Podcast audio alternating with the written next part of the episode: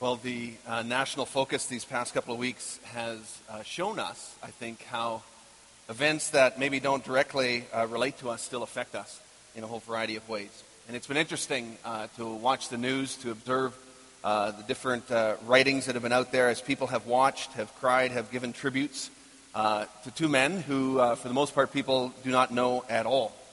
And I'm talking about Warrant Officer Patrice Vincent, who was killed in Quebec. As we know, his funeral was just yesterday, and also Corporal Nathan Cirillo, who was killed at the War Memorial and whose funeral was earlier this week. It's hard to make sense of very senseless murders, but what is also interesting in that is that some good things and healthy things are also revealed in the midst of tragedies like that as well. Revealed about people, revealed about us even as Canadians in different ways. And it's been interesting to see how the country comes together and how some common values and some connectivity starts to surface and to rise up, which is good. As people feel the impact and feel the loss that they can't even really explain because they are so far removed. What was interesting is these men were not larger-than-life kind of military figures. They were not ones who lost their life on the battlefield or anything like that, but what you would think were seemingly low-key kind of roles and what might have even been perceived as kind of insignificant prior to these events. But what's been interesting is just this realization that their roles matter, that obviously their lives matter, and it brought so many good things to the surface as well. Even interesting just seeing Prime Minister Harper even hug Thomas Mulcair and Justin Trudeau. Now that's something. But we are thankful that it wasn't worse than it was. But as I said, it reminds us that when you're a part of something bigger, that we feel the loss when something is removed or something is missing. And I think in some ways there are some similarities in that story, in these stories, to what we're going to talk about today. And let me just open in a word of prayer. Father, we thank you for your word. We thank you for this text that we have been studying in First Corinthians 12 about the spiritual gifts, about your body. We thank you for this truth that all components matter. And Lord, we lift up the families of these men and those who are grieving who did know them personally and intimately. And we pray for your peace and your comfort and your blessing. We thank you, Lord, that you can bring good things out of tragedy. And we pray, Lord, that as we reflect on the body of Christ now this morning and the implications of the teachings that we will hear this morning, that your Spirit will stir in our hearts this morning, that you would help us to understand, to discern, and to apply in our unique setting, both as individuals but also as the church. So we commit this time to you, and we pray that you would give us ears to hear and eyes to see, and give us hearts that are obedient to your word. We pray in Jesus' name. Amen. Well, we are in the series in 1 Corinthians 12 called Body Parts, talking about this idea of all of us as part of the body of Christ and some of the things that means and the implications of that. Last week we were looking at the text that Paul talks about in 1 Corinthians 12 that articulated some of the very specific gifts. And we talked around some of those different gifts and how to think about them and how do we have them come out in our body in different ways, but it was about specifics. And today Paul's teaching goes from specifics to the whole, and he talks about the whole body of Christ and all of the context and how the context of the parts is what is so important, how every person matters, how each gift matters, and this whole idea that there are no nobodies in the body of Christ, but that when one hurts, all hurt. When one celebrates, all celebrate in some measure. And that there's this connectivity in the healthy body of Christ that makes it so. Eugene Peterson puts it this way. He says, "The way God designed our bodies is a model for understanding our lives together as a church. Every part dependent on every other part. The parts that we mention and the parts that we don't. The parts that we see and the parts that we don't. If one part hurts, every other part is involved in the hurt and in the healing. If one part flourishes, every other part enters into the exuberance." I'd have you turn to the text in your Bibles to 1 Corinthians chapter 12. And I want to just have us walk through this text today and pull out these applications for us and what Paul was speaking to in this original context as well. And so he starts in 1 Corinthians 12, verse 12, and he says, "The human body has many parts, but the many parts make up one whole body. And so it is with the body of Christ." And again, I love how Paul goes immediately from talking about individual spiritual gifts and the individual components of the body, and now he goes right into talking about the whole, right into talking about this idea of the physical body representing this spiritual body and how we can understand the spiritual body in this metaphor of the physical. How no gifts are ever intended to be used alone, but they are to be used in the context of community. In Romans chapter 12, verse 4 and 5, and we've been looking at this text that in many ways has so many parallels to the one in 1 Corinthians 12.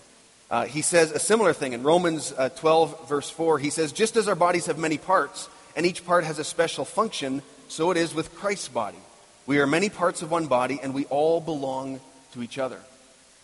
And so again, this teaching of the connectiveness, the wholeness, same theme that we see in 1 Corinthians chapter 12. And then he goes into this, what would be a very radical truth in verse 13. He says, "Some of us are Jews, some are Gentiles, some are slaves, and some are free. But we have all been baptized into one body by one Spirit, and we all share the same Spirit." And he's speaking to a people who were accustomed to not associating with other people.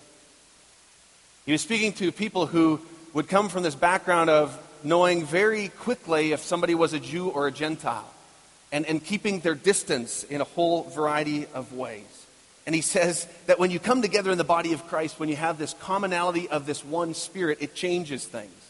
And these people who are so diverse and these people who are so different, they come together in this one truth, and they're centered around Jesus Christ, the connective tissue.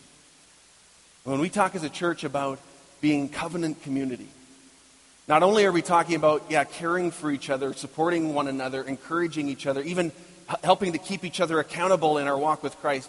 It is that, but it is so much more than that. It is being connected by this covenant, this new covenant of Jesus Christ.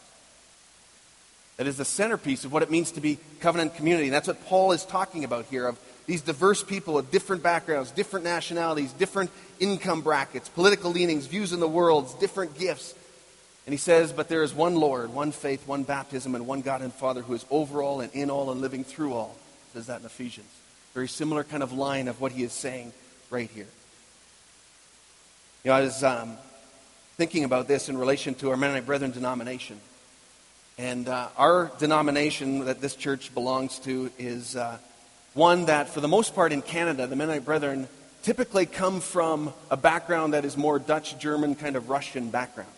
It's true mostly across Canada as you look at the Mennonite Brethren Church, that the origins, the background of the Mennonite Brethren Church in Canada has this DGR, this Dutch, German, Russian background. And it would be true of our church as well.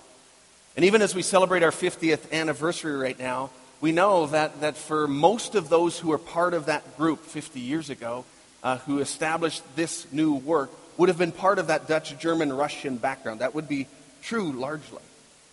And we recognize that is a strength in many ways, but also it is a weakness.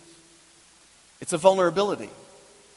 And by the grace of God, we are also changing as a church and a denomination. Where our denomination is looking very different than it did 10 years ago, 20 years ago, 50 years ago. We are becoming less and less similar in terms of that background and more diverse, which is a very good thing. Just as Paul is talking about here in this text, people of all kinds of backgrounds, all kinds of political leanings, all kinds of understandings of the world or whatever you want to look at. That the connective tissue isn't just ethnic food or a common last name or having Dutch, German, Russian background. It's something so much more than that. You know, when it comes to Mennonite Brethren, I very quickly point people to that fact that it's not about those things. The connective tissue is something very different. Let me just articulate 5 things real quickly. It's a simple biblicism of the centrality of Scripture in all that we do and all that we teach. It's the centrality of Jesus Christ and the hope of the gospel that is there. That is the foundation, the focal point. And that we read Scripture through the lens of the New Testament because Jesus came as God's ultimate disclosure. And so we focus on the centrality of who Jesus is. Thirdly, that the church is a community of faith. That we need to belong. That we need to be accountable. That we need to encourage one another. That we need to be connected in a community of faith. That we read Scripture, discern Scripture together in the community of faith. That's part of our distinctive. Fourthly, that the gospel is seen as good news. Good news. That as people give their lives to Christ and they come to faith in Christ, that transformation occurs. And transformation, that process of it also occurs. And then lastly, that we are called to be witnesses.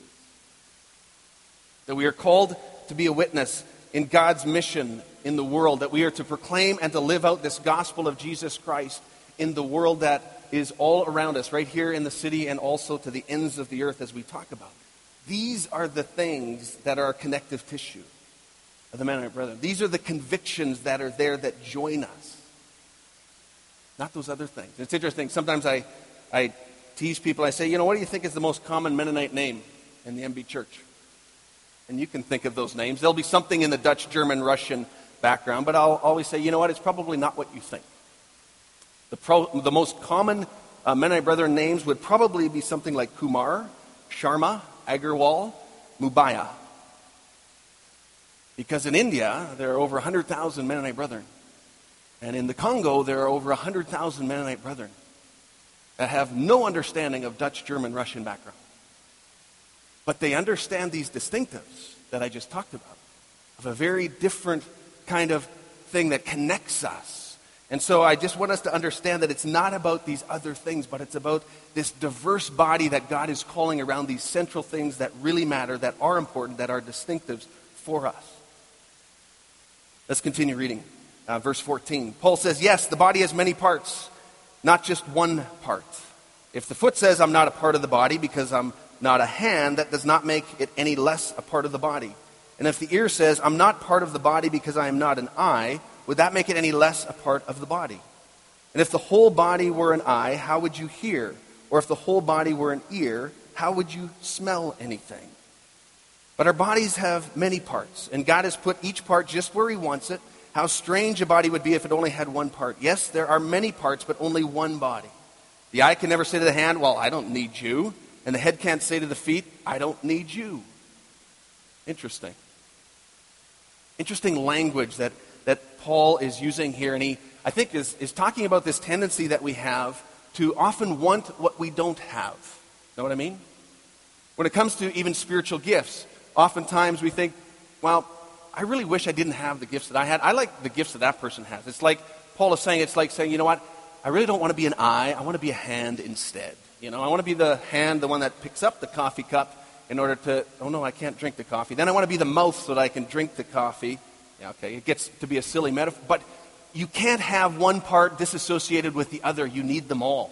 And so he's sort of saying, like, you don't need to desire those things and those gifts and those body parts that you aren't, but rather embrace the body part that you are. I remember a student in Bible college years ago that I ran into, and we'll call him Steve because that was his name.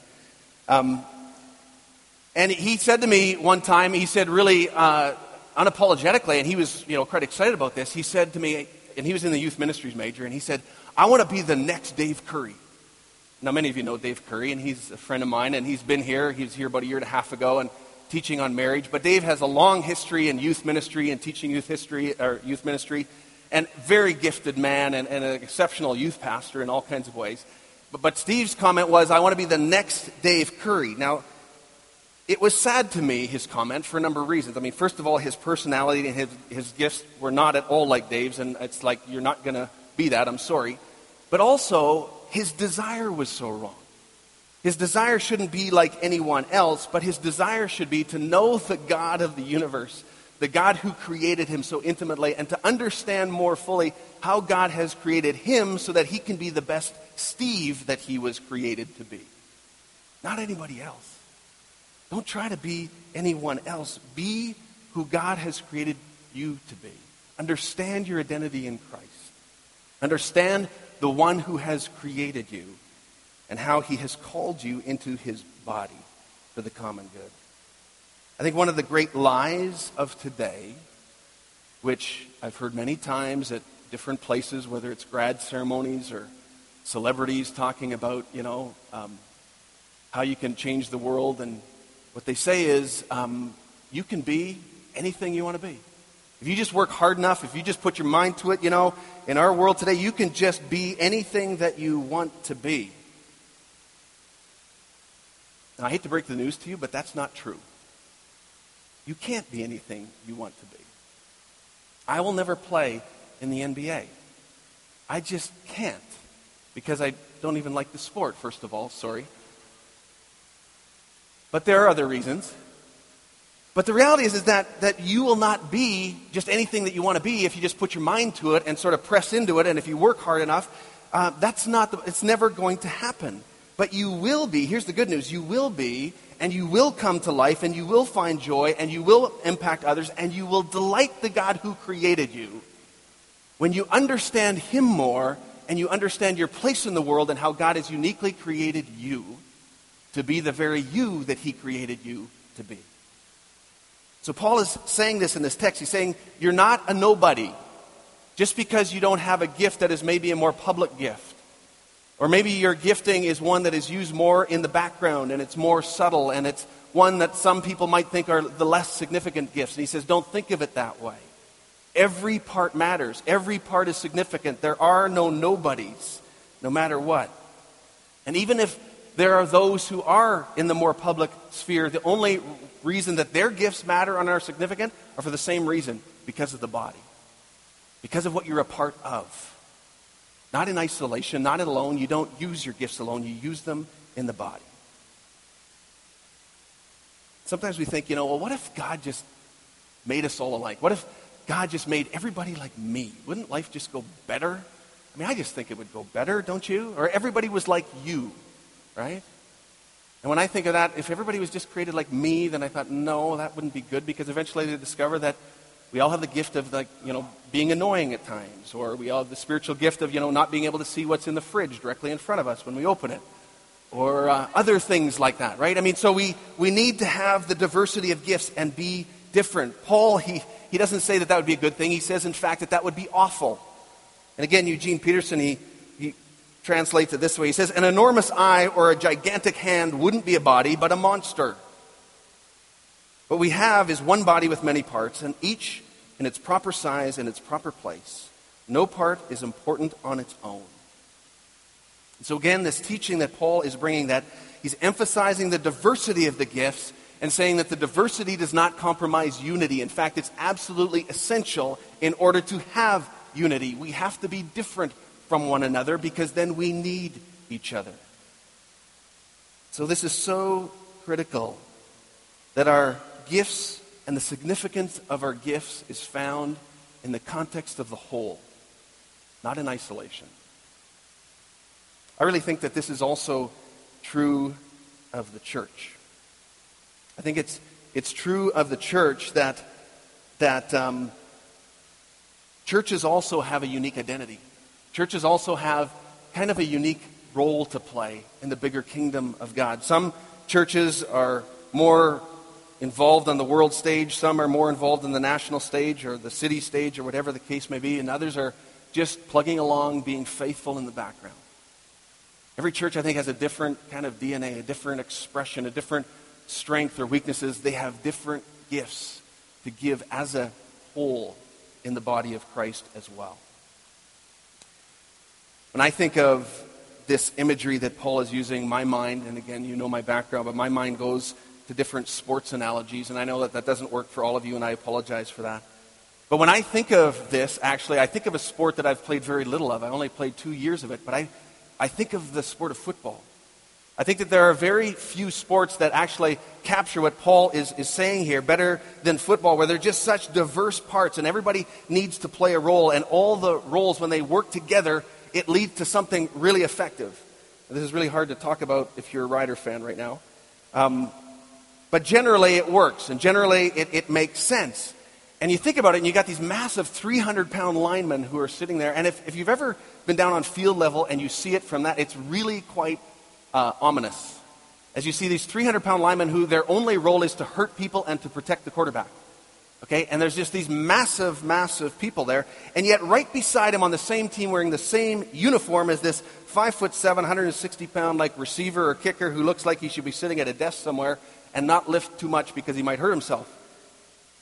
And they're on the same team, and you're kind of going like, how do you do that together? And like, how can this person matter when that person is 3 times the size? And yet they all have a very significant role. And the team is diminished without any of them there. And again, it's this picture of the body that we all have crucial roles to play. That everyone is significant regardless of what your role is. And then Paul continues in verse 22 to 26. And he says, in fact, some parts of the body that seem weakest and least important are actually the most necessary. And the parts that we regard as less honorable are those that we clothe with the greatest care. And so we carefully protect those parts that should not be seen. And while the more honorable parts do not require this special care, so God has put the body together such that extra honor and care are given to those parts that have less dignity. And this makes for harmony among the members so that all the members care for each other. One part suffers, all the parts suffer with it. And if one part is honored, all the parts are glad. What a beautiful picture of the body of Christ. And last week we talked about this idea and this truth that the church needs to be a place where people can discover their spiritual gifts, where they can explore their gifts, where they can practice their gifts, grow into their gifts, and even fail, if that's the right word in their gifts, whatever that might look like. But that people can step out and discover how it is that God has uniquely created them. And that the church is a place for that, where people can come alongside those that might seem, or you might call, weaker parts, and protect them in those moments. Those who maybe are most vulnerable, and yet so critical in the overall body. I think when it comes to this area of spiritual gifts, we err often on one of two sides. On the one side, there can be this arrogance, and we talked last week about this gifts projection where you think that everybody should be like you and everybody should have the very similar gifts to you. But then on the other hand, there's this other error that we make where we think that, well, our gift doesn't matter and it's not significant and the body doesn't really need me. And I think what Paul is saying here is that neither of those are true. We need to walk with humility, not with arrogance, but we also need to realize that our gifts and our place in the body matter. In the church, there are no nobodies. And there is only one great somebody, and that is the Lord Jesus Christ. And that we are called to be a diverse people who support, serve, and sacrifice, worship together, and we do so all around this common bond of Jesus. You know, one of the core values of our church that we articulate is dependence, this word dependence. What we mean by that is that we can do nothing apart from God, and that God has invited us in to be part of his kingdom work. But that truth that God is first and we are second, and that we need to be people of prayer, dependent on the Spirit of God in a very healthy and proper way. In our culture, in our society, we often hear the word independence.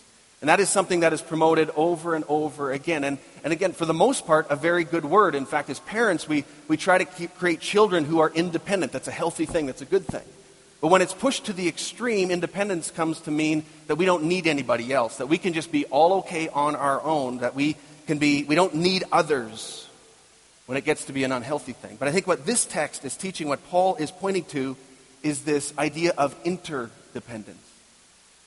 That we need to be people dependent on Christ, that we are independent enough in the sense that we know who we are in our identity in Christ, that we understand and we get our worth and our value from him, understanding how he has created us and who he is. And when we are self-sufficient, or at least have an understanding of that, we are able to actually contribute to the body. Not only to give with our gifts, but also to receive other people's gifts in the same way. This healthy interdependence. And sadly, many believers today feel like they don't really even need the church, the local church. They pull back, and maybe it's just that they use technology in one way or another. You can go online anywhere, follow your favorite preacher, go and look and listen to your favorite worship community and have a virtual experience, watch church on TV, all that you want. Again, these aren't bad things in and of themselves. We all have different ways of doing that and connecting with that. I have my favorite preachers I like to listen to once in a while. But the problem is when that goes to such an extreme that it replaces our own community. When we feel like, well, we don't really need each other or to serve others, or to be served by others. I think Paul strongly would speak against that, does speak against that. Not because he didn't have a smartphone or understand technology, which he didn't, by the way. But he understood how we need each other, how we need the body of Christ. We need to serve one another and also to receive from one another. The diverse group of people who learn together, teaches, encourages, worship, gives, sacrifices for the sake of Jesus. You know, one of the greatest testimonies that any local church can ever have is by the power of the Spirit so at work in that community that this diverse group of people with such different backgrounds, such different ways of where we think of things, and different socioeconomic classes, different nationalities, ethnicities, all those things, but we come together in unity under the body of Christ, the banner of Jesus. That is a profound testimony to the world when we recognize that there are no nobodies because we know that one great somebody. Let's pray together. Heavenly Father, we thank you that our identity is found in you. And we thank you that our unity is found in you. We praise your name, Lord Jesus. We thank you that we can gather together as a diverse people, that we can gather together with those who proclaim the name of Jesus and worship together and praise your name together and serve together. And so, Lord, we thank you for this teaching and this truth. And, Father, I pray for those in our congregation right now who maybe feel like they're a nobody, that their gifts don't matter, that their role doesn't matter. God, would you just encourage them today? Would you also help us, though, to be a people who come alongside and encourage one another in that? That we not only are ones who are using our gifts to serve others and to serve the body of Christ, but also that we are willing to receive what others bring.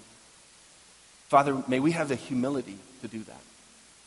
And so, Lord Jesus, I pray that people, each one of us, would know that because of what you have done on the cross and this new covenant, that we can be united in a distinct way that can make such a difference in our world. And I pray that you would help us to be that kind of church. In Jesus' name, amen.